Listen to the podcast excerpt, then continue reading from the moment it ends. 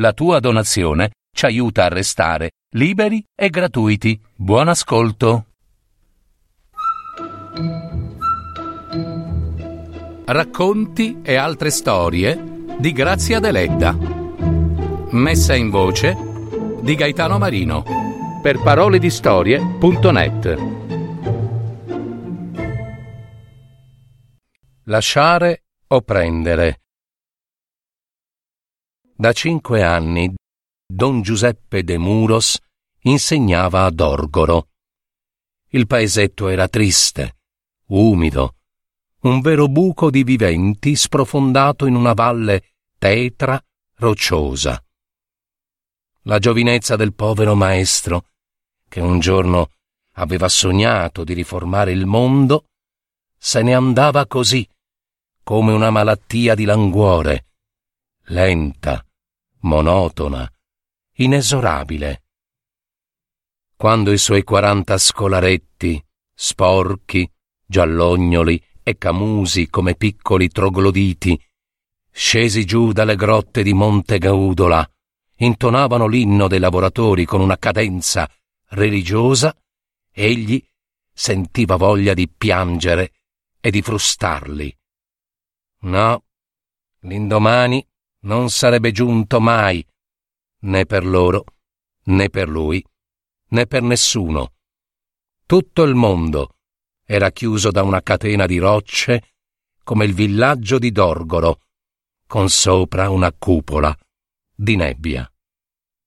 Ad aumentare la sua ipocondria giunse una lettera di suo padre, il vecchio nobile Don Giame, ho perduto il mio ultimo bene, scriveva il vecchio nobile decaduto, col suo stile, di cui la miseria non aveva smorzato l'ironia.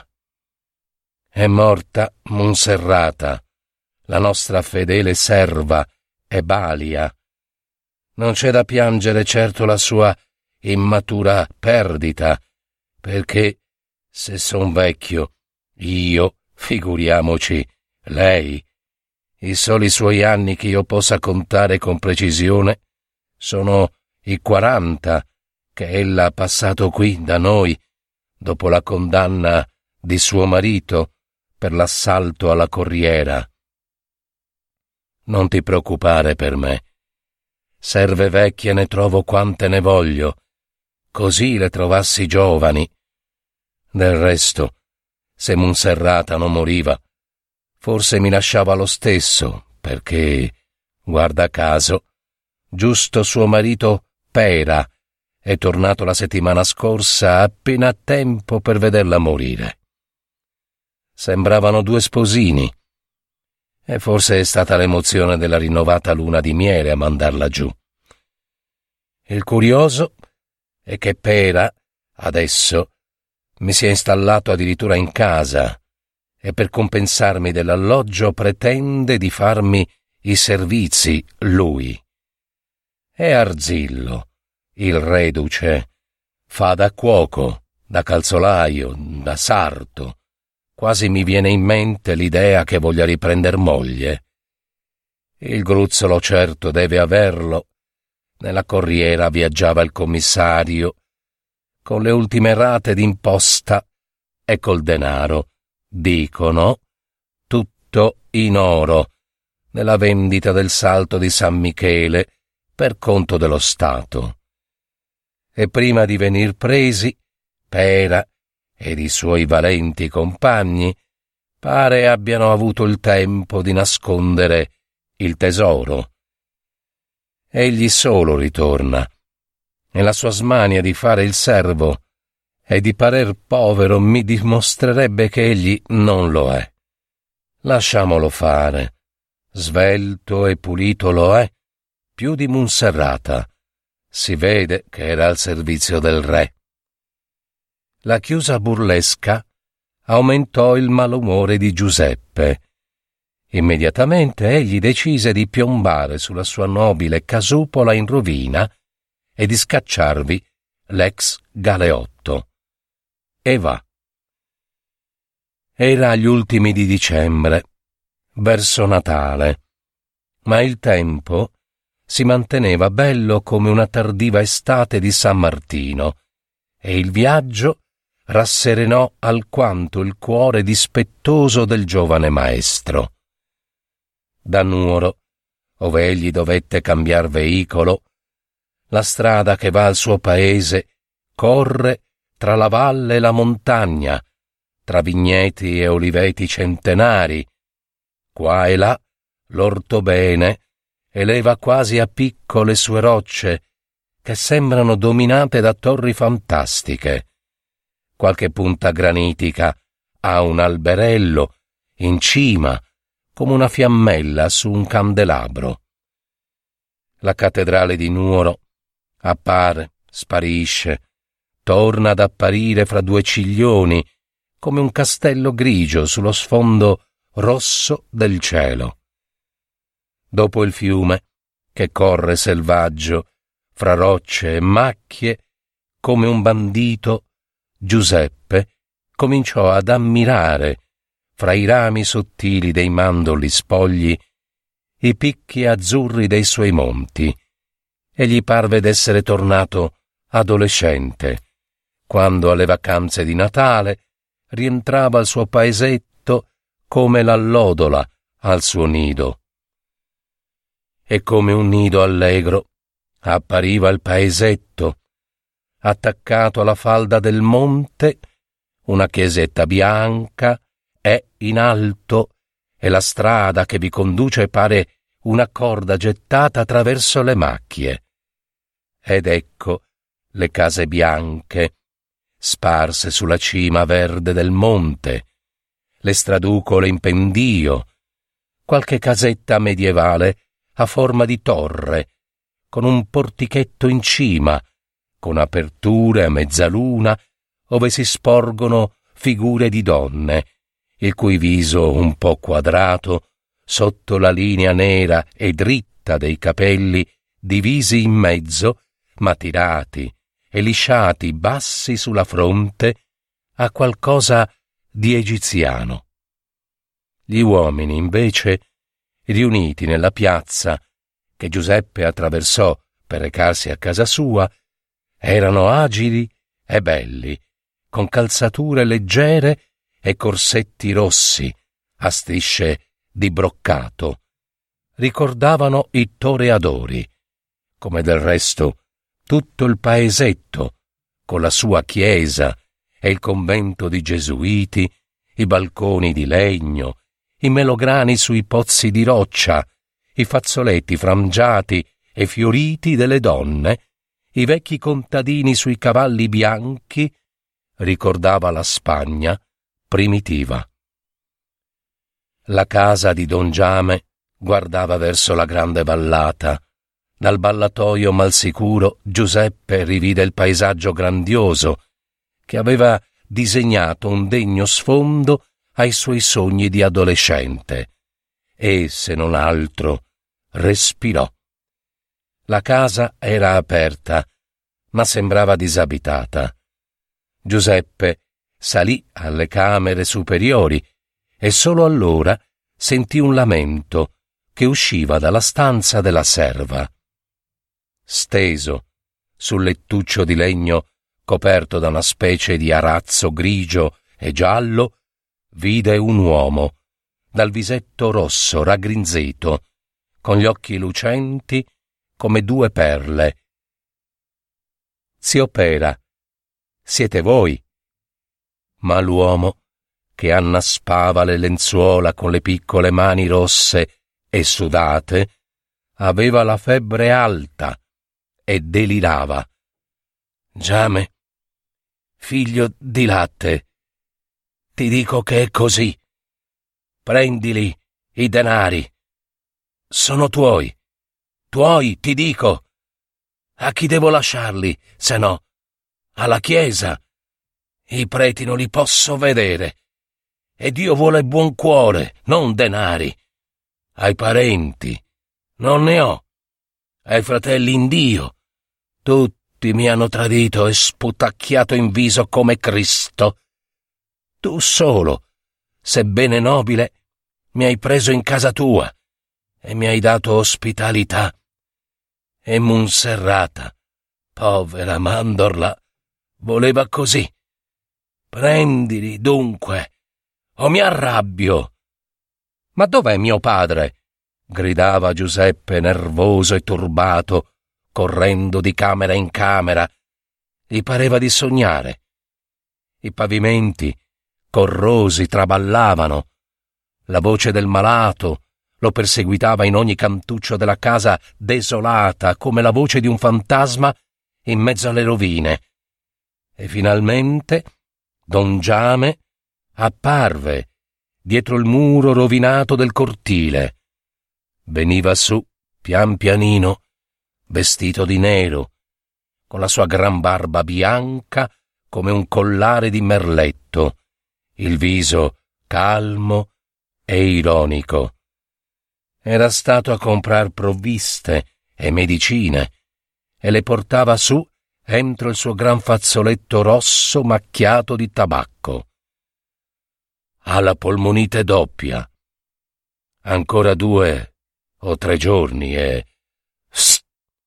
Disse, soffiando in su e scuotendo la mano per accennare a un volo d'uccello. Ma perché lo avete preso in casa? domandò il figlio esasperato. Perché? Vuoi sapere il perché? Ebbene, te lo dirò. Perché non ha voluto andarsene. Rise giovenilmente, credendo d'essersi beffato di Giuseppe, ma quando il giovane maestro cominciò a sbatter qua e là le povere sedie zoppe e a brontolare che era stata vergogna tenersi in casa un galeotto, un grassatore, egli trasse la tabacchiera di corno chiusa da un tappo di sughero, vi batté contro le nocche delle dita e reclinò un po' la testa sull'omero. E tu, l'uomo moderno, il socialista, parli così. Non dicevi che siamo tutti compagni? Il vecchio era già malato quando arrivò. Adesso sta un po' peggio. Ebbene, sei sempre a tempo. Caccialo via tu. Su, coraggio, che ti costa? E Giuseppe dovette rassegnarsi. Don Giame applicò le ventose al fianco livido del malato, poi sedette accanto al lettuccio e prese fra le sue la piccola mano che annaspava le lenzuola. Prendili i denari, Giame, prendili, ripeteva il moribondo e pareva parlasse sul serio. Ma di che si tratta, padre? del suo tesoro per Dinci. Magari lo dicesse davvero. Delira. E voi scherzate, padre. Giuseppe se ne andò in giro. Tutti gli domandavano sorridendo dell'eredità di zio Pera, ed egli sollevava il bastoncino preso da una smania di tristezza ed ira, come quando i suoi scolari cantavano l'inno ma i suoi compaesani scherzavano volentieri. E beh, don Giuseppe, se non li vuole lei, i marenghi di zio Pera, veniamo a prenderli noi. Tanto siamo parenti. Infatti, saputo che don Giuseppe era arrivato apposta per impedire al padre di accettare l'eredità, metà dei compaesani si riversò nella casa dove zio Pera agonizzava e tutti pretendevano di essere suoi parenti. Ma don Giame li cacciò via come mosche, un po' burlando, un po' minacciando, un po' ripetendo la vecchia canzone. In tempus de latte, né amico né frate, in tempus de ficu, né frate né amico. In tempo di latte né amico né fratello, in tempo di fichi né fratello né amico. Vale a dire in tempo di fortuna. Giuseppe fremeva ma ad un tratto tutto intorno ritornò calmo e silenzioso. Zio Pera era morto e Don Giame, che da gran signore qual era stato ai suoi tempi, lo aveva fatto accompagnare da tutti i preti del paese e con una bella bara, foderata di velluto. Non parlava affatto dell'eredità e non dimostrava una tristezza falsa e fuori di luogo. Il valentuomo è morto contento. Perché dobbiamo piangerlo noi? Il Natale lo festeggeremo lo stesso. Ma Giuseppe pensava che per lui non esistevano più feste. La vita per lui era tutta una quaresima. La morte del vecchio lo aveva però colpito profondamente. Così si muore, pensava, dopo il bene e dopo il male, dopo una vita di libertà o di prigionia. Tutto finisce, e gli errori, e gli eroismi, il premio, il castigo di cui viene gratificato l'uomo dai suoi simili, tutto appare ridicolo davanti alla grandezza della morte. Se il vecchietto aveva realmente un gruzzolo, se lo era ben guadagnato coi suoi quarant'anni di schiavitù, era suo e poteva disporne, come della polvere, delle sue scarpe. Egli pensava, aggirandosi per la casa fredda e desolata, e guardando, suo malgrado, qua e là, nei ripostigli, ove il morto avesse potuto nascondere il suo tesoro. Era la vigilia di Natale. E il tempo si manteneva bello, freddo e luminoso. Attraverso le finestruole senza vetri, il grande paesaggio di vallate verdi, chiuse dal profilo bianco e violetto dei monti lontani, appariva nitido e pieno di luce. I rumori vibravano come colpi battuti sul cristallo, e tutto era diafano, armonioso. Veniva desiderio di spiccare il volo e andarsene attraverso il mondo bello e grande come le aquile che dopo il tramonto passavano sopra il villaggio. Se zio Pera avesse davvero lasciato un po' dei suoi famosi marenghi, i denari, sono le ali dell'uomo. Così pensava Giuseppe, seduto melanconicamente accanto al fuoco, nella cucina grande, dove, ai bei tempi, i servi di casa de Muros avevano festeggiato con cene e canti omerici il Natale. Don Giame arrostiva allo spiedo un pezzo di cinghiale regalatogli dalla guardia campestre e diceva Giuseppe, che pensi? Dirai, mio padre è ben decaduto se accetta regali dalla guardia campestre. E io ti rispondo, Giuseppe, la guardia campestre rimane la guardia campestre e Don Giame de Muros rimane Don Jamer de Muros. Giuseppe non pensava a fare osservazioni. Compativa tutto lui e non protestò, neppure quando suo padre, preparato un canestro per la cena all'uso sardo, tagliò alcune fette dell'arrosto rosso e fragrante e lasciando il resto infilato nello spiedo e questo al caldo in un angolo del focolare portò il canestro col pane, la carne, le olive, il vino, le noci sul tavolo della cucina piccola, che serviva usualmente anche da sala da pranzo. Per le anime, disse con voce grave eppure sarcastica Monserrata me l'ha raccomandato tanto. Certo, perché verrà anche lei. E Pera, se Dio vuole. Eh, la accompagnerà. scherzava, parlava sul serio. Giuseppe ricordava che la vecchia serva tutti gli anni, nella notte di Natale, preparava così una piccola cena per i morti, che ritornano nella casa ove vissero, e la mattina dopo non spazzava perché qualche cosa di loro poteva essere rimasta sul pavimento.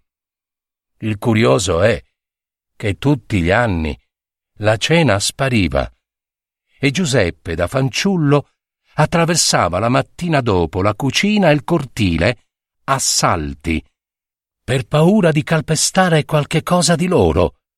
Una volta era malamente caduto. Quante cose, dopo, egli non aveva avuto paura di calpestare così. Illusioni, polvere di morti, ed era perciò caduto. Tu cosa fai? domandò il padre.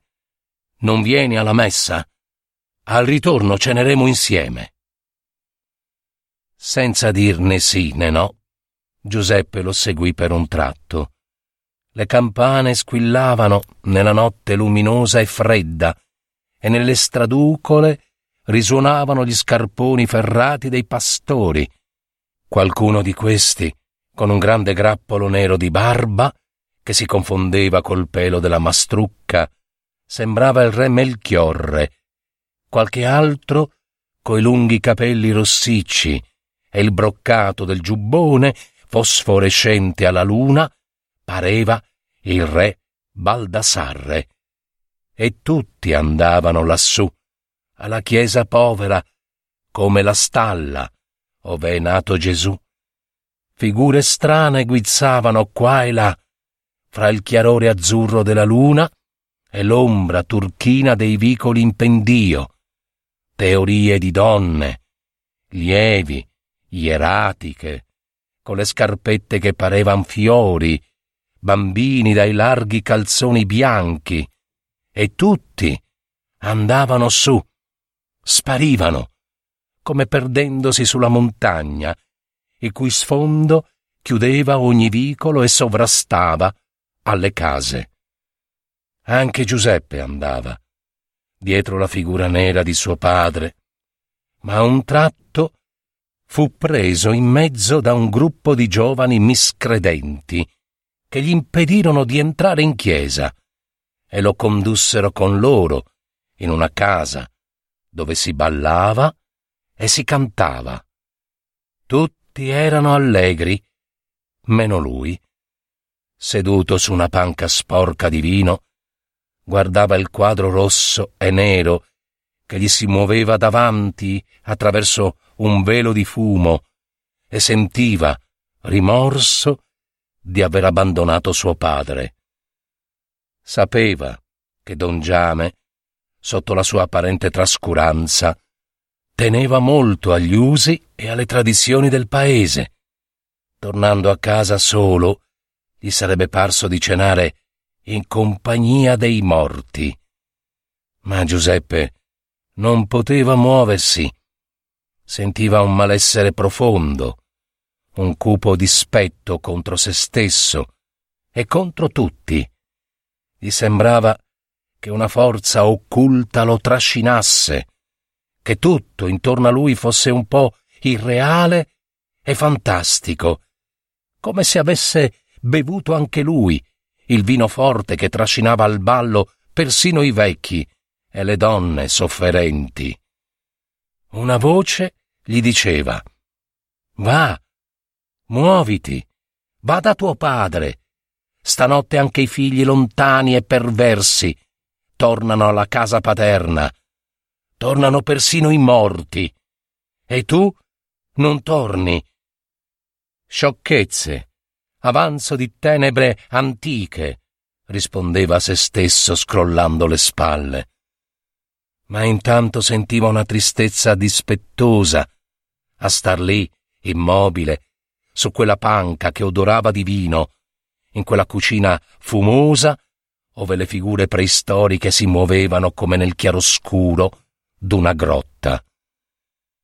Le ore passarono I galli annunziarono col loro grido che la festa doveva finire e gli uomini, sazi di carne e di vino, caddero, uno dopo l'altro, sulle stuoie, come abbattuti da una mano invisibile. Gli invitati se ne andarono e anche Giuseppe s'avviò alla sua triste casa. La luna tramontava e la montagna su in fondo ai vicoli pareva un velo azzurro. Figure ed ombre erano scomparse. Eppure, nell'attraversare lo spiazzo davanti alla sua casa, Giuseppe credette di vedere un uomo arrampicarsi sui sostegni del ballatoio e allontanarsi come un gatto sui tetti. Entrò. La cucina grande era deserta, tiepida. Dal fuoco coperto usciva ancora una fiammella violacea che dava un chiarore fantastico alle cose intorno. Tutto era in ordine. Lo spiedo a posto, vuoto. Giuseppe pensò di nuovo al dispiacere dato a suo padre e gli pareva d'essere stato ancora una volta stupido e ridicolo, passando la notte in casa d'altri. Anche i morti ritornano. Ebbene, cos'era quest'altra stupidaggine che gli frullava in testa? Sono debole, disse a voce alta, curvandosi per accendere la candela alla fiamma. Appena spinse l'uscio che comunicava con la cucina piccola, un soffio d'aria fredda lo colpì. La porticina sul cortile era aperta e vi si vedeva un quadrato di luna bianco come un fazzoletto di tela. Il canestro sul tavolo era vuoto e un oggetto lì accanto diede a Giuseppe un'impressione misteriosa, come il ricordo d'una vita anteriore. Una lieve vertigine gli velò la mente. Figure conosciute eppure indistinte tornavano a circondarlo, come nella casa dove aveva passato la notte, ma dopo un attimo tutto dileguò. Ed egli ricordò di aver da ragazzo veduto tante volte entro la cassapanca di Monserrata, il cofanetto da sfodelo, diventato nero per il lungo uso, che adesso stava sul tavolo. La vita anteriore che egli ricordava era la sua infanzia. Staccò dal cofanetto il coperchio guarnito di nastrini e il suo viso si fece lungo per la meraviglia, poi corto per il sorriso che lo allargò sorriso di piacere, ma anche di ironia. Il cofanetto conteneva il tesoro di zio Pera. Giuseppe capì subito che lo aveva messo lì, suo padre. Perché? Eh, per fargli ingenuamente credere che lo avevano portato i due servi morti? O per burlarsi di lui? ma il quesito cadde subito, insoluto, incalzato da un altro. Che fare? Prendere o lasciare? Tornò la vertigine, ripassarono le figure e tutte adesso si ridevano di lui per il solo fatto che egli si domandava prendere o lasciare. Rimase un momento così curvo, mentre dalla candela piovevano gocce di cera che si congelavano come perle sulle monete d'oro. Finalmente balbettò come un bimbo. Prendere. E gli parve d'essere chinato sull'orlo di un pozzo, in fondo al quale brillava il sole.